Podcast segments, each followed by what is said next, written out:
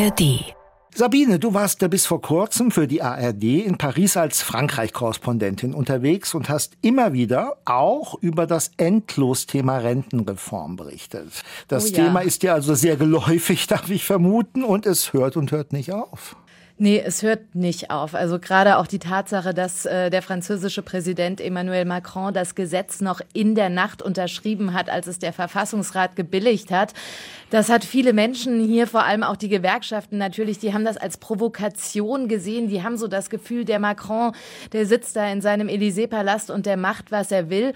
Und diese Woche war Macron ja auch viel unterwegs im Land. Er war unter anderem im Elsass und da wurde er ausgepfiffen. Es wurde sogar ein Stromausfall Unfall provoziert in der Fabrik, die Macron im Elsass besucht hat. Und es gab auch einen weiteren 13. Protest bzw. Aktionstag. Und für den 1. Mai haben die Gewerkschaften wieder zu massiven Demos aufgerufen. Das wird in Paris wahrscheinlich wieder richtig Chaos geben. Und Macron hat gesagt, er will das Land in den kommenden 100 Tagen versöhnen. Aber ob das so klappt, da bin ich echt nicht sicher. Was mich jetzt mal wirklich interessieren würde, ist, welche Rolle spielen eigentlich die Medien, die Massenmedien in Frankreich bei dieser Diskussion, die das Land ja tüchtig durchschüttelt. Wir hören hier in Deutschland in unserer Berichterstattung von Parteien, Gewerkschaften, Bewegungen, wütenden Französinnen und Franzosen, eine Regierung, die versucht zu erklären und Entschlusskraft zu zeigen.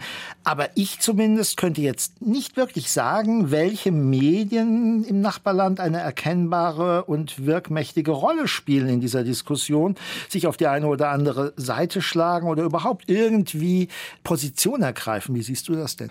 Also ich finde es erstmal erstaunlich, dass es in den französischen Medien seit Januar, also seit diese Reform auf dem Tisch ist, eigentlich kaum noch ein anderes Thema gibt. Also klar, natürlich spielt hier in Frankreich der Krieg in der Ukraine auch eine Rolle oder die hohe Inflation, aber im Vordergrund, und ich lebe ja teilweise noch in Frankreich, steht immer die Rentenreform und die Proteste dagegen. Und Ende März kam jetzt eine Studie raus von der Universität in Toulouse und die Forscher, die schätzen, dass täglich rund 1500 Artikel und Beiträge zur Rentenreform in den französischen Medien erscheinen und das im Schnitt an Protesttagen natürlich dann auch wieder mehr. Und ich finde, das ist schon eine ganze Menge. Und vor allem, wenn man hier Fernsehen schaut, es gibt Infokanäle 24-7, da hat man das Gefühl, es passiert in diesem Land, in Frankreich, nichts anderes als diese Rentenreform. Aber ob da eben ausgewogen berichtet wird oder ob die Medien der Regierung oder auch den Gewerkschaften nach dem Mund berichten, das besprechen wir jetzt mal. Also so eine Art überschießende Berichterstattung auf ein einziges Thema. Das ist sicherlich sehr interessant. Könnte man sich in Deutschland jetzt in der Schärfe eigentlich gar nicht vorstellen. Und deshalb ist unser Thema heute angespanntes Verhältnis mit einem dicken Fragezeichen. Klären wir noch. Macron, die Rente und die Medien. Ich bin Thomas Biemesdörfer. Und ich bin Sabine Wachs und unser Gast heute, den kenne ich schon ziemlich gut. Thomas, du hast es ja schon gesagt. Ich war lange Zeit Frankreich-Korrespondentin für die ARD. Und wer im deutsch-französischen Kontext arbeitet, der kommt an Stefan Seidendorf eigentlich gar nicht vorbei. Das ist der stellvertretende Direktor des Deutsch-Französischen Instituts in Ludwigsburg. Also ein ausgewiesener Frankreich-Experte. Und wir kennen uns schon sehr lange, deswegen duzen wir uns auch. Stefan, schön, dass du heute da bist. Hallo. Hallo, danke für die Blumen, das ist ja schön. Ja, wir bauen immer gerne richtig schöne, fette Showtreppen für unsere Gäste. Ja, dann sage ich jetzt auch mal du, damit das Gleichgewicht ja. da ein bisschen gewahrt bleibt. Stefan, wie empfindest du denn die Berichterstattung? Du sprichst ja vermutlich äh, fließend Französisch. Bist du gut informiert, wenn du äh, französische Medien konsumierst zum Thema Renteneinstiegsalter? Also an dem Punkt der Reform, wo wir jetzt sind, kann man gar nicht mehr so sehr von den Sachinformationen sprechen. Also wie lange muss ich länger arbeiten und wer muss länger arbeiten und äh, warum genau? Das ist inzwischen alles bisschen untergegangen. Und die Konzentration ist wirklich jetzt der Berichterstattung eben auf die Proteste. Das bietet sich auch an aus medialer Sicht, na, überall wo es brennt und wo die im Moment äh, Töpfe geschlagen werden oder mit Trillerpfeifen agiert wird oder ältere Herrschaften den Präsidenten auf einmal mit Schimpfworten betiteln. All das ist natürlich medial gut zu verwerten. Ich habe nicht den Eindruck, dass die Berichterstattung irgendwie einseitig wäre. Es gibt beide Seiten, ganz klar, aber es ist so etwas das Phänomen der Filterblasen schon. Je nachdem, in welcher Medienwelt man sich informiert, hört man eben eher die Proteste und die Kritik oder eher die Verteidigung der Reform.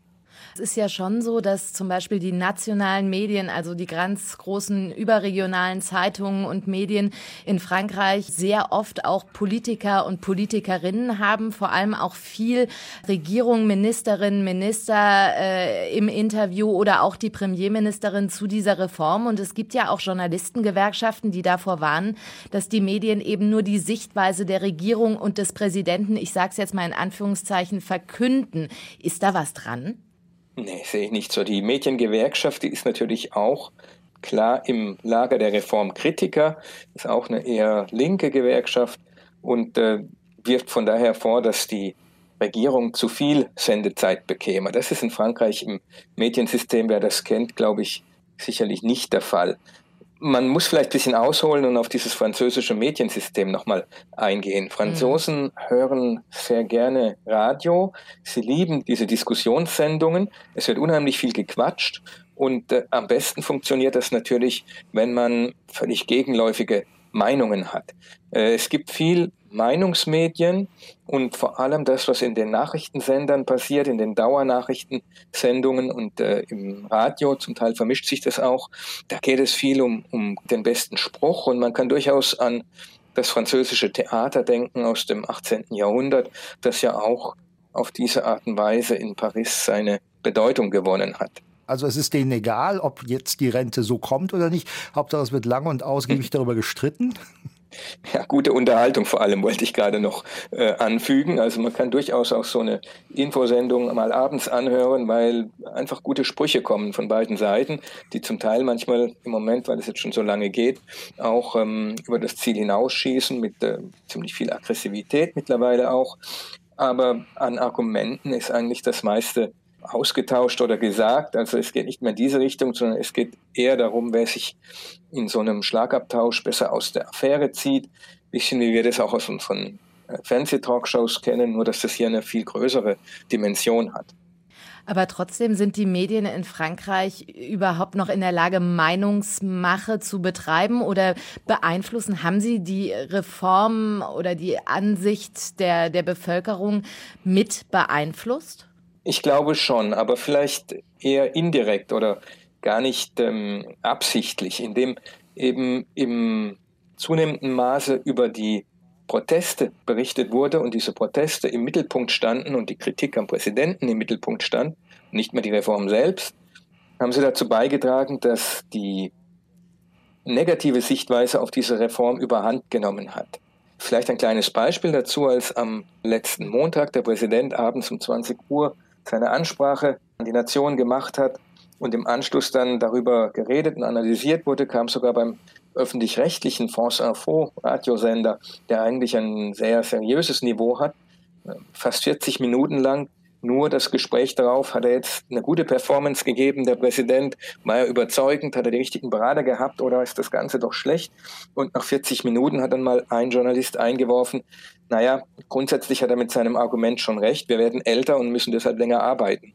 Wie wichtig sind denn dann überhaupt die Medien so als Meinungsführer? In Deutschland könnte man ja sagen, da gibt es schon noch Medien, die ein bisschen auch Gewicht haben, wenn sie sich auf eine Seite schlagen beispielsweise.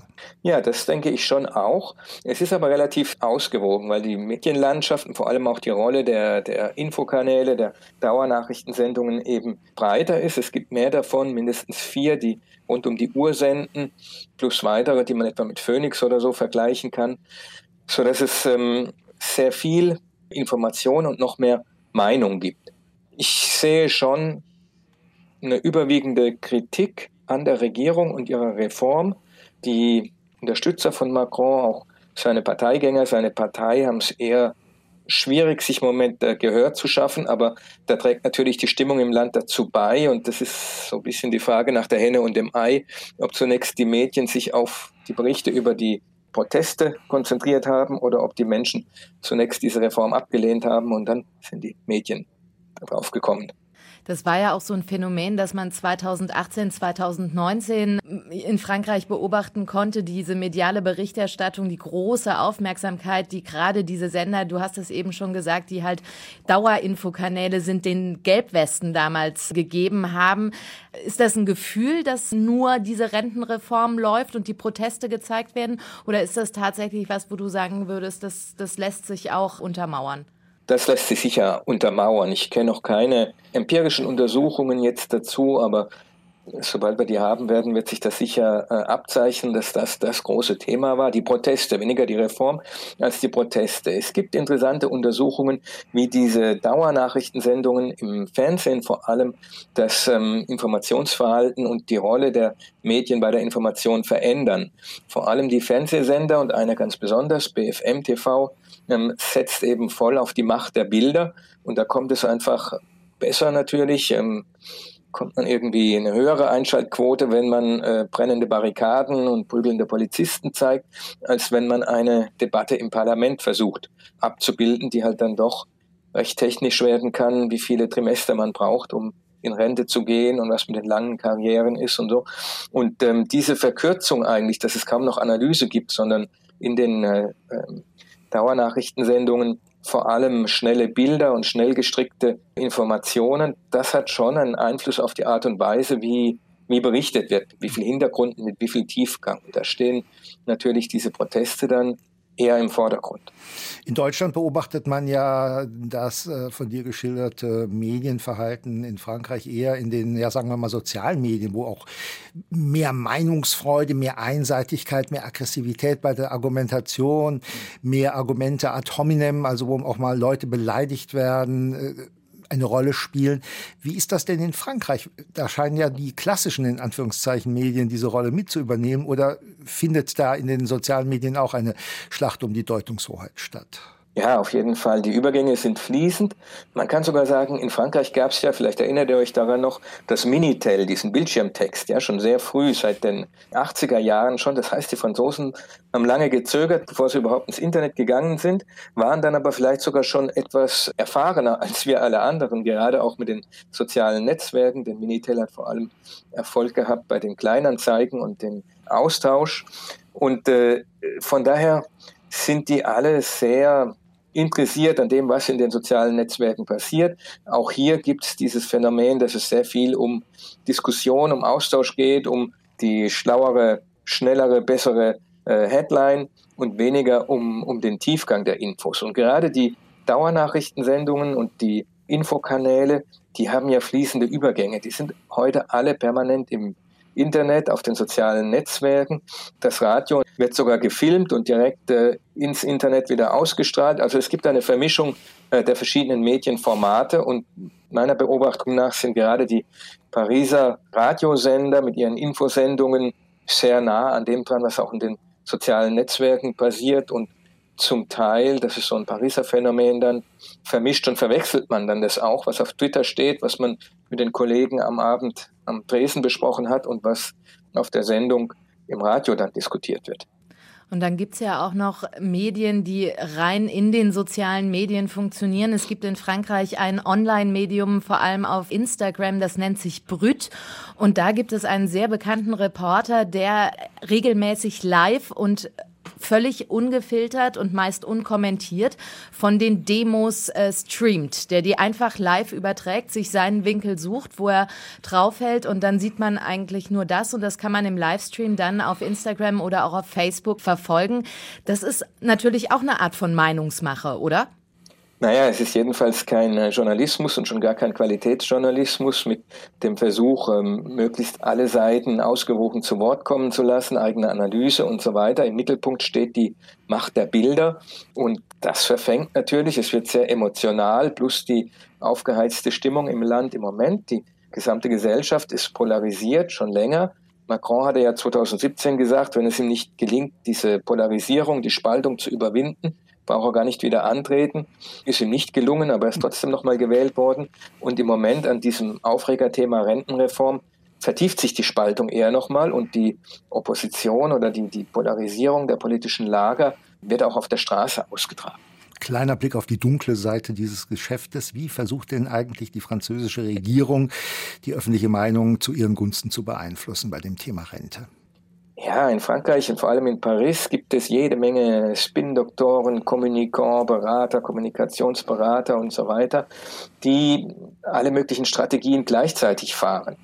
Also die eine Idee, dass der Präsident möglichst wenig sagen soll und sich zurückhalten soll über den Dingen thront und sich nur ab und zu mal herablässt, was zu sagen. Klappt nicht so richtig, weil Macron das einfach nicht kann, den Mund halten. Das Gegenteil davon, er muss erklären, erklären, erklären. Scheint auch nicht so richtig zu verfangen, weil äh, gefühlt erklärt er irgendwie seit dem Beginn dieser Reformdebatte immer dasselbe. Und es ist natürlich auch dasselbe. Die Menschen werden älter und sollen deshalb länger arbeiten. Es kommen keine neuen Argumente dazu, klappt auch nicht so richtig.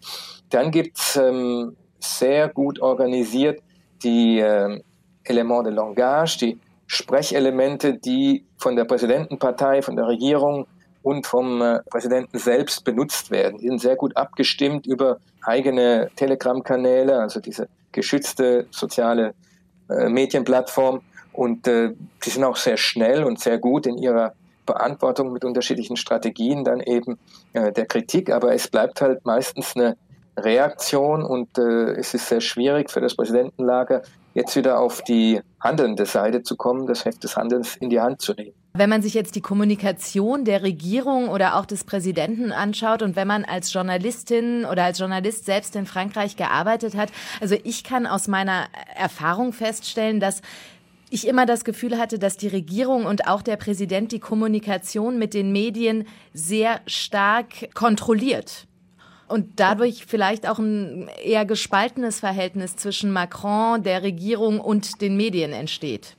Ja, von Anfang an war Macron etwas auf Kriegsfuß. Es gibt natürlich das, was du beschreibst, dieses sehr hierarchische System und mit dem überkommenen, verstaubten Protokoll wenn der Präsident eine Ansprache hält, eine Pressekonferenz, dann ist es nicht mehr ganz so wie zu Zeiten von Charles de Gaulle, aber doch immer noch ziemlich steif da im Élysée. Alle müssen aufstehen und äh, wird von einem uniformierten Wache begleitet, die ankündigt der Präsident.